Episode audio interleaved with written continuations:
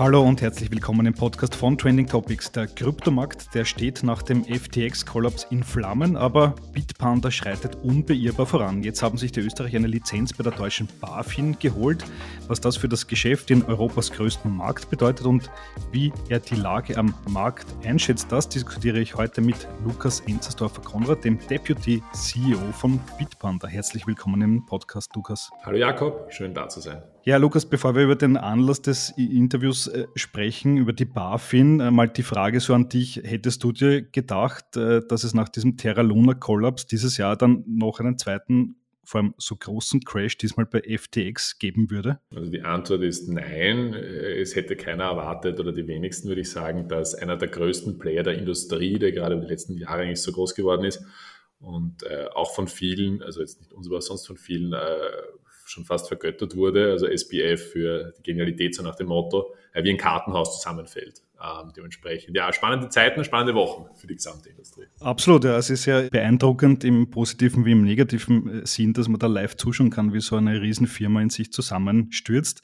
Dazu vielleicht noch später ein bisschen mehr. Äh, zuerst mal zu Bitpanda selbst. Äh, Heute, wir nehmen den Podcast am Dienstag auf, habt ihr bekannt gegeben, euch die BaFin-Lizenz geschnappt zu haben für Deutschland. Äh, was bedeutet das konkret? Genau, also wir haben äh, mit äh, heute bzw. diesen Tagen die Lizenz für die Verwahrung, also den Handel mit äh, Kryptowerten heißt das in Deutschland, also Kryptowährungen, für den deutschen Markt von der deutschen BaFin erhalten, also Bundes- und Finanzaufsicht also bei Banken- und Finanzaufsicht. Was heißt das? Dass wir als eines von sehr wenigen Unternehmen und vor allem als die erste quasi europäische Retail-Investment-Plattform in Deutschland nun aktiv den Markt bewerben und bespielen dürfen und dass deutsche Kunden ähm, rechtlich Kunde unserer 100%-Tochter der Bitbanda Asset Management GmbH äh, mit Sitz in Frankfurt werden, die eben diese Lizenz erhalten hat. Das heißt, deutsche Kunden haben die Verwahrung und äh, auch den Handel in Deutschland von der BaFin reguliert. Okay, aber bisher hattet ihr ja schon deutsche User, aber wenn ich richtig verstehe, die große Änderung ist, dass ihr jetzt so wirklich Werbung machen dürft in Deutschland, zielgerichtet für deutsche User. Genau, uns wurde ja Speedbander äh, über die letzten Jahre immer sehr stark äh, von unseren Kunden und der Community vorgeworfen, dass wir werbetechnisch nicht sehr aktiv sind. Ähm, und das lag unter anderem daran, dass man in Deutschland nicht werben durfte ohne diese Lizenz und dass das eine sehr aufwendige ist. Äh, genau, wir haben es geschafft, wir haben sie erhalten und es zeigt halt auch sehr schön, dass wir nicht nur der österreichischen Aufsicht, der spanischen, der französischen, der italienischen, der schwedischen, der tschechischen ähm, äh, konform sind mit den Regeln, sondern eben auch vor allem der deutschen, die ja manchmal so als Goldstandard äh, in der Kryptobranche gesehen wird diesbezüglich. Absolut. Das bedeutet ja jetzt in der grauen Theorie, aber ich äh, sag mal trotzdem, äh, Allianz Arena in München kann man ab sofort in Bitpanda Arena umtaufen, wenn man das Kleingeld dafür hat, oder? Ich glaube, das aktuelle Marktsentiment ist nicht eines, wo das einen Sinn machen würde. Daher schauen wir mal, wie lange die Krypto Arena, also die Crypto.com Arena oder Crypto.com Arena heißt, würde ich eher antworten. okay, alles klar. Aber du hast es jetzt schon gesagt, in der aktuellen Marktlage ist jetzt nicht davon auszugehen, dass hier äh, ab sofort mit großen Werbekampagnen in Deutschland auf den Markt losgeht, weil im Kryptowinter wahrscheinlich nicht so das passende Zeitfenster ist, oder? Also es ist folgendermaßen, wir fangen an oder beginnen ab heute bereits den deutschen Markt äh, mit Marketing und Werbung zu bespielen. Es kommt dann immer auf den richtigen Medienmix drauf an. Und das, was, äh, glaube ich, du richtig meinst, ist, dass größere sogenannte Out-of-Home-Kampagnen, also das große Plakat am Hauptbahnhof in äh, Köln zum Beispiel oder in Berlin äh, ist etwas, was in der aktuellen Zeit um einiges weniger Sinn macht, weil Kunden, die oder äh, Personen, die heute noch nicht in Kryptowährungen investiert haben, aktuell sehr stark verschreckt sind. Das ist eine Vertrauenskrise, in der wir uns gerade befinden in der gesamten Industrie.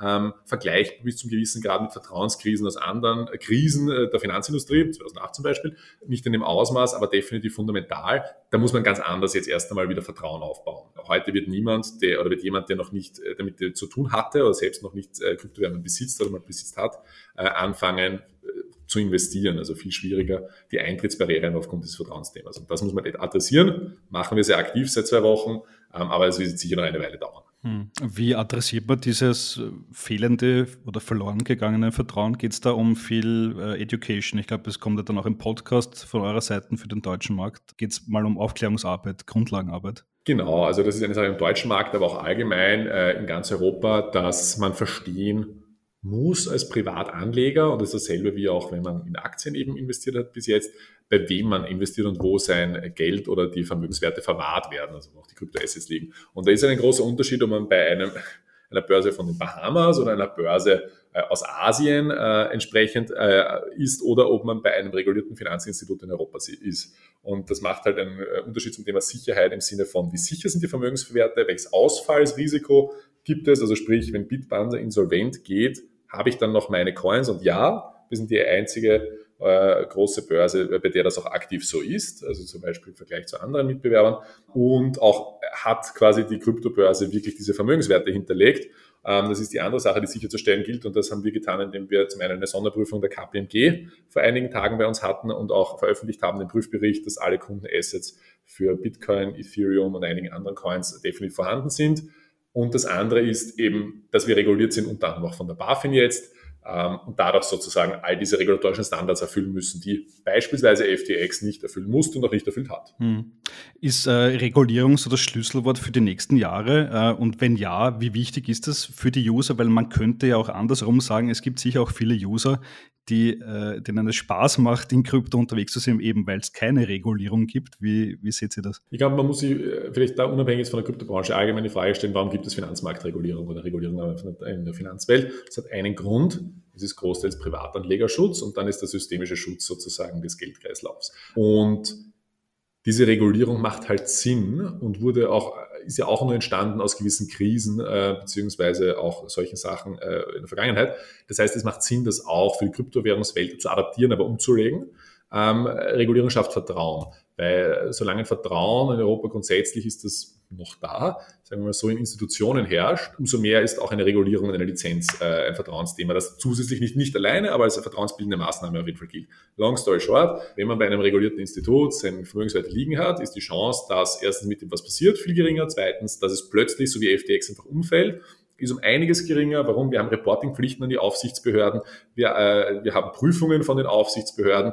So etwas wie FTX kann bei uns in der Form nicht passieren weil da die Aufsicht schon viel früher unter Anführungszeichen draufkommen würde, ähm, wenn das der Fall wäre. Das heißt, es kommt schon gar nicht mal so weit. Und das allein sind schon gute Gründe, neben, wie gesagt, anderen Maßnahmen wie einer Prüfung, äh, dass die äh, Coins wirklich vorhanden sind, äh, rechtlichem Setup und so weiter, die essentiell sind, meiner Meinung nach, um langfristig, und schließen vielleicht den Kreis, Vertrauen wiederherzustellen für, äh, von Privaten und auch institutionell in diese Assetklasse und in diese Branche. Mhm. Ähm, ich nehme jetzt auch den Trend wahr, dass äh, sich auch viele andere Kryptobörsen, Exchanges beeilen, sogenannte Proof of Funds oder Proof of Reserves zu zeigen. Äh, mittlerweile gibt es sogar auf Coin Market Cap, das ist mehr oder weniger so das Google der Kryptobranche, wenn man so will. Da kann man sich schon Tortengrafiken anzeigen lassen, wie viele äh, Crypto-Assets bei Binance oder bei KuCoin oder so herumliegen. Ich glaube, Crypto.com ist auch dabei. Äh, werdet ihr das auch machen? Also wir sind definitiv dabei, das gerade zu prüfen, in welcher Form und, äh, und, und so weiter. Man muss hier ein paar Sachen bedenken. Dadurch, dass Blockchain-Wallets ähm, zum einen eine gewisse Komplexität haben vom Setup her, wie das genau ausgesehen ist, zum anderen auch viel operative Arbeit am Ende darstellen, wie wir eben die Kundengelder verwahren, wie das hier gestellt ist, wie wir die einkaufen, äh, die Coins für die Kunden und so weiter, ist es keine Sache, die über, äh, über Nacht geht und die auch leicht machbar ist. Das hat man eh auch gesehen, wie zum Beispiel äh, in der Veröffentlichung von Crypto.com, wo ein Teil gefehlt hat zum Beispiel oder, oder diese Transaktionen sichtbar waren. Ähm, das heißt, uns wäre wichtig und ich glaube, das ist alle relevanteste in Europa, schnell mal unseren Kunden zu zeigen, dass alles da ist, mit eben einem Prüfbericht von einem zertifizierten Big Four Audit, also äh, äh, Wirtschaftsprüfungsfirma in Europa, deswegen der KPMG-Bericht. Alles andere wird sicher im Weg kommen. Ja. Okay, alles klar. Ähm, reden wir ein bisschen über den deutschen Markt. Ähm, da seid ihr ja nicht alleine unterwegs. Auf welche Mitbewerber trefft ihr dort? Seht ihr eher Coinbase oder Binance als die großen Mitbewerber oder sind es in Deutschland dann sogar eher die Neo-Broker wie Trade Republic oder Scalable Capital, die ja auch auf ihre Art und Weise Krypto Aktien und so weiter anbieten? Ja, also erstens ist es ein sehr fragmentierter Markt, noch immer, wenn man sich das anschaut, wenn es zum Thema Krypto investieren kommt. Äh, wie du angesprochen hast, gibt es äh, einige Wettbewerber, entweder die aus der traditionellen Seite kommen, sprich aus dem Aktienhandel und auf Krypto erweitert haben, weil sie festgestellt haben, dass die Kunden das nachfragen und auch stark interessiert daran sind. Ähm, die sind aber halt alle vom Offering her weit hinter uns. Also die Anzahl an Coins, die es bei Trade Republic gibt, die Anzahl an Coins, die es äh, bei Scalable gibt, noch geringer.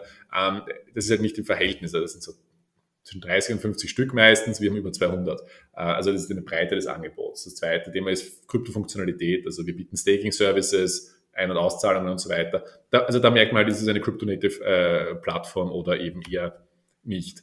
Das andere Thema, das hast du angesprochen, Coinbase, ähm, Binance, ja, sind am Markt. Ich meine, man hat gesehen, Coinbase äh, tut sich auch recht schwer Fuß zu fassen, nicht nur mit den BaFin-Themen, wo die BaFin ihnen erst unlängst äh, sozusagen öffentlich äh, Verfehlungen äh, sozusagen hier in den Raum gestellt hat, ähm, aber auch hier wirklich aktiv im deutschen Markt Fuß zu fassen, die weiter zu skalieren, schwierig für alle Beteiligten. Wir glauben halt, dass wir als einer der Pioniere in dem Bereich und, wir haben eine recht große deutsche Kundenbasis, die sich über die letzten Jahre, also seit 2014 stark aufgebaut hat, einer unserer Kernmärkte, dass wir halt zum ersten Mal so als ein bisschen der Hidden, Champion jetzt in den Markt kommen. Wir sind eigentlich europäischer Marktführer im Privatkundenbereich, wenn es um Kryptowährungen und Investment geht. Äh, und jetzt sozusagen kann man auch aus hinter dem Vorhang am deutschen Markt hervortreten und das aktiv unter Beweis stellen. Und das wird jetzt, äh, glaube ich, die nächsten Monate äh, und natürlich auch Jahre sehr spannend sein, um hier in Deutschland das Alleinstellungsmerkmal auch weiter auszubauen. Hm. Retail-Kunden sind ja das eine, Business-Kunden das andere und da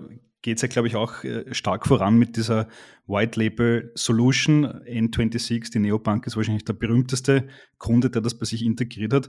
öffnet diese BaFin-Lizenz jetzt dann auch die Türe für mehr traditionelle deutsche Kunden aus dem Finanzbereich? Ja, also ich glaube, es sind zwei Dinge. Erstmal, wir können mit N26 am deutschen Markt ausrollen. Das ist eine sehr wichtige Sache und das freut uns auch sehr, ähm, gemeinsam mit Ihnen da als Partner jetzt auch vorangehen zu können. Zweitens, ja, äh, die BaFin-Lizenz ist eben aufgrund des des Standards und der Komplexität einfach, die hinter dieser Lizenz liegt. Also nur um das kurz zu verstehen, ähm, die deutsche BaFin-Lizenz ist Teil der Bankregulierung und äh, fällt als, es nennt sich CRR, äh, Kreditinstitut, auch als Teil der Wertpapier- und Bankenregulierung in Deutschland und ist dort ähnlich einer Bank reguliert. Das heißt, um einiges, äh, also sehr, sehr banknahe Vorschriften. Ähm, führt auch dazu, dass Banken sich, gerade Deutsche, um einiges wohler fühlen, wenn man dann gemeinsam spricht, gerade über solche Partnerschaften, weil sie verstehen, dass die andere Partei, nämlich wir, denselben Regularien, denselben Komplexitäten und das vor allem derselben Aufsichtsbehörde äh, unterliegt.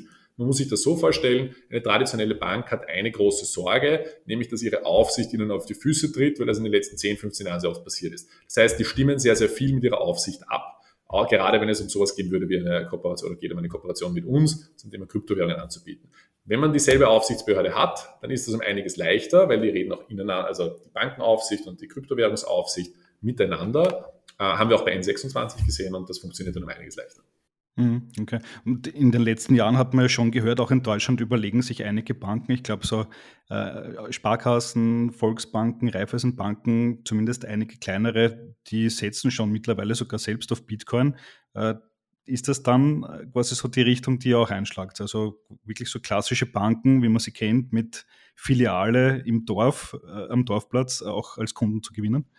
Wir sehen definitiv aktuell ein sehr großes Interesse aus traditionell noch konservativen Häusern in Deutschland, aber auch in anderen Märkten, äh, auch in Österreich, ähm, dass die sich wirklich aktiv überlegen, wie können sie, und die Frage stellen sich gerade alle in Europa, Kryptowährungen im Privatkundengeschäft mittelfristig anbieten.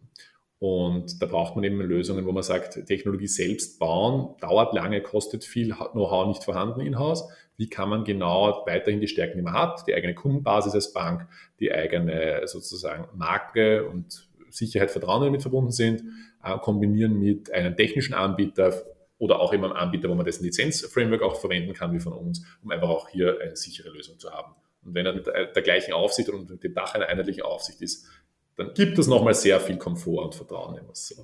Okay, alles klar. Also da denke ich mal, wird es noch einiges zu hören geben, was diesen B2B-Bereich angeht. Noch so eine generelle Frage. Nach diesem FTX-Crash habe ich so das Gefühl zumindest, oder es gibt so Anzeichen dafür, dass äh, zumindest die fortgeschritteneren User jetzt dazu tendieren, Richtung Non-Custodial Wallets zu gehen, also sich selber um die Verwahrung der Private Keys zu kümmern mit äh, Hardware-Wallets und so weiter. Seht ihr das auch oder ist das nur quasi ein bisschen so in der engeren Krypto-Bubble zu sehen? Also wir haben schon immer Kunden gehabt, äh, die uns sozusagen zum Kauf von Kryptowährungen verwendet haben, Einzahlung Euro, Kauf von Bitcoin und dann Auszahlung auf ein Self-Custodial Wallet, also ein Trezor, einen Ledger, ein, ein, ein Hardware-Wallet. Äh, Das sehen wir jetzt auch jetzt, nicht signifikant höher. Also was wir aber sehr stark sehen, ist äh, erhöhte Einzahlungen von Kunden. Also sprich, wir sehen, dass anscheinend Kunden nicht nur in Richtung Self-Hosted Wallets gehen, sondern auch in Richtung äh, Coins und Geld zu Bitbanner zu verschieben. Ähm, weil Thema Sicherheit, Thema Vertrauen, ist doch plötzlich das in Mitteleuropa regulierte Unternehmen um einiges persönlich angenehmer langfristig als eben die asiatische oder die, die US-amerikanische Börse. Hm, okay, weil ich glaube, Binance und Coinbase selbst äh, haben ja auch ihre äh, Non-Custodial non Wallets in Stellung gebracht, schon nicht wegen FTX, schon eine Zeit her, aber ist das für euch auch ein Thema mal oder äh, ist das ein Bereich, der anderen Firmen, äh, Spezialfirmen gehört. Ja, ich glaube, man muss sich anschauen, warum, da können wir uns ja ganz kurz äh, das ansehen, warum hat Coinbase sozusagen eine Self-Custodial Wallet oder, oder teilweise Self-Custodial und äh, warum hat Binance äh, sozusagen ihre. Ähm, Coinbase setzt einfach auf das ganze Thema Web 3 langfristig. Das heißt, die haben gesagt, okay, äh, das, was sie heute machen, ist eigentlich nur Mittel zum Zweck, um langfristig hier äh, eine Rolle in der Blockchain-Technologie, Smart Contracts, Interaktion im Web 3 zu spielen. Deswegen ist das die Grundlage eigentlich, auf die sie aufbauen und dort äh, zukünftig diesen Zugang zu geben. Interessanter Ansatz auf jeden Fall. Äh, Binance hingegen äh, kam ja aus der Überlegung mit die BNB-Chain, die hier ein ganzes Ökosystem schafft, wo Applikationen und Projekte drauf laufen und die und erfordert halt Smart Contract auch Interaktion. Ähm, jetzt weniger Web3, sondern einfach nur der gesamte Chain. Und deswegen haben sie das Thema als äh, Self-Custodial Wallet gebaut, um hier sozusagen das Interface auch zu bieten. Ähm, für uns ist es definitiv auch eine Diskussion wert. Es ist aber sicherlich nichts, äh, das heute äh, in, in unserer direkten Kernkompetenz liegt, sondern eine Sache, die, wir haben Blockchain-Affinität, wir sind gut darin, Technologien zu bauen, machbar auf jeden Fall. Äh, da gibt es aber andere Dinge, die vorab unseren Kunden und der Community um einiges mehr helfen würden als das. Okay. Äh, lass uns noch zum Abschluss einen kurzen Blick in die Zukunft äh, werfen. Das ist natürlich nicht einfach, aber was würdest du sagen, wie lange dauert dieser Kryptowinter noch? Und vor allem kann es sein, dass jetzt dann nochmal nach Luna Terra und FTX dann noch ein dritter großer Crash dazukommt? Äh, was ist so deine dein Gespür für die Zukunft, sagen wir mal so? Zukunftsaussagen sind immer schwierig zu treffen. Ich glaube, es gibt zwei sehr interessante Punkte, die man sich anschauen muss. Die nächsten drei, vier Wochen, also sprich die Zeit bis Weihnachten, ähm, sind eine sehr interessante, einfach bezüglich Nachwirkungen und Auswirkungen. Äh, die Woche sehr spannendes Thema äh, Genesis äh, mit dem Lending Arm und das Thema Grayscale Capital und die Digital Currency Group. Hier wird es nochmal interessant. Es gibt auch andere Player am Markt, äh, die jetzt sukzessive entweder in Insolvenz gehen oder Kapitalbedarf haben. Das Thema Liquidität im Kryptomarkt sehr, sehr schwierig. Keiner vertraut aktuell äh, einem anderen, ähm, wenn es um Liquidität, also unter den großen institutionellen Playern Liquidität geht. Das heißt, bis Weihnachten wird spannend, da wird sich zeigen. Ich glaube nicht, dass danach nochmal ein größeres Event kommt. Also Black Swan ist immer möglich, ähm, aber jetzt nichts, was sozusagen strukturell erforderlich ist. Das jetzt ist eine Marktbereinigung und ist eine große Konsolidierung und da werden wir noch einige Sachen sehen. Also da ist die äh, gut durchnavigieren ähm, und äh, möglichst äh, eher beobachtend agieren in den nächsten Wochen sicher das Richtige. Und dann gehen wir ins neue Jahr und werden uns im Zuge dessen dann anschauen, wohin die Reise geht. Hm. Wo die Reise hingeht, das steht zumindest in Europa fest. Äh, Mika, Markets in Crypto Assets, eine neue Regulierung wird 2024 kommen. Äh, ist das nachher möglicherweise das Jahr des großen Comebacks für Crypto Assets? Möglich ist es. Ich sage es mal so, also wieder zurück bei dem Thema von vorhin. Traditionelle Banken warten nicht nur auf die Sicherheit von Regulatoren, sondern auf ein einheitliches regulatorisches Framework für ganz Europa, das ihnen noch mehr Sicherheit gibt wird sicherlich zu einem Thema Adoption beitragen. Ähm, ob das davor passieren kann, auch schon oder erst dann, ist eine andere Sache, äh, aber wird auf jeden Fall stark beitragen. Das andere Thema ist, und das werden wir auch sehen, der FTX hat sicher zu einer Sache beigetragen, dass die USA jetzt nachziehen wird, sehr schnell auch. Also vielleicht auch in dem gleichen Zeitraum hier mit einem Regulierungs- äh, oder einer ganzheitlichen Regulierung für die Branche in den USA. Und dann hast du plötzlich die Situation, dass institutionelle Player auf beiden Kontinenten Sicherheit haben, wie sie damit umgehen sollen. Und das könnte ein interessantes Momentum wieder werden. Alles klar. Lukas, vielen Dank fürs Interview. Vielen Dank, Jakob.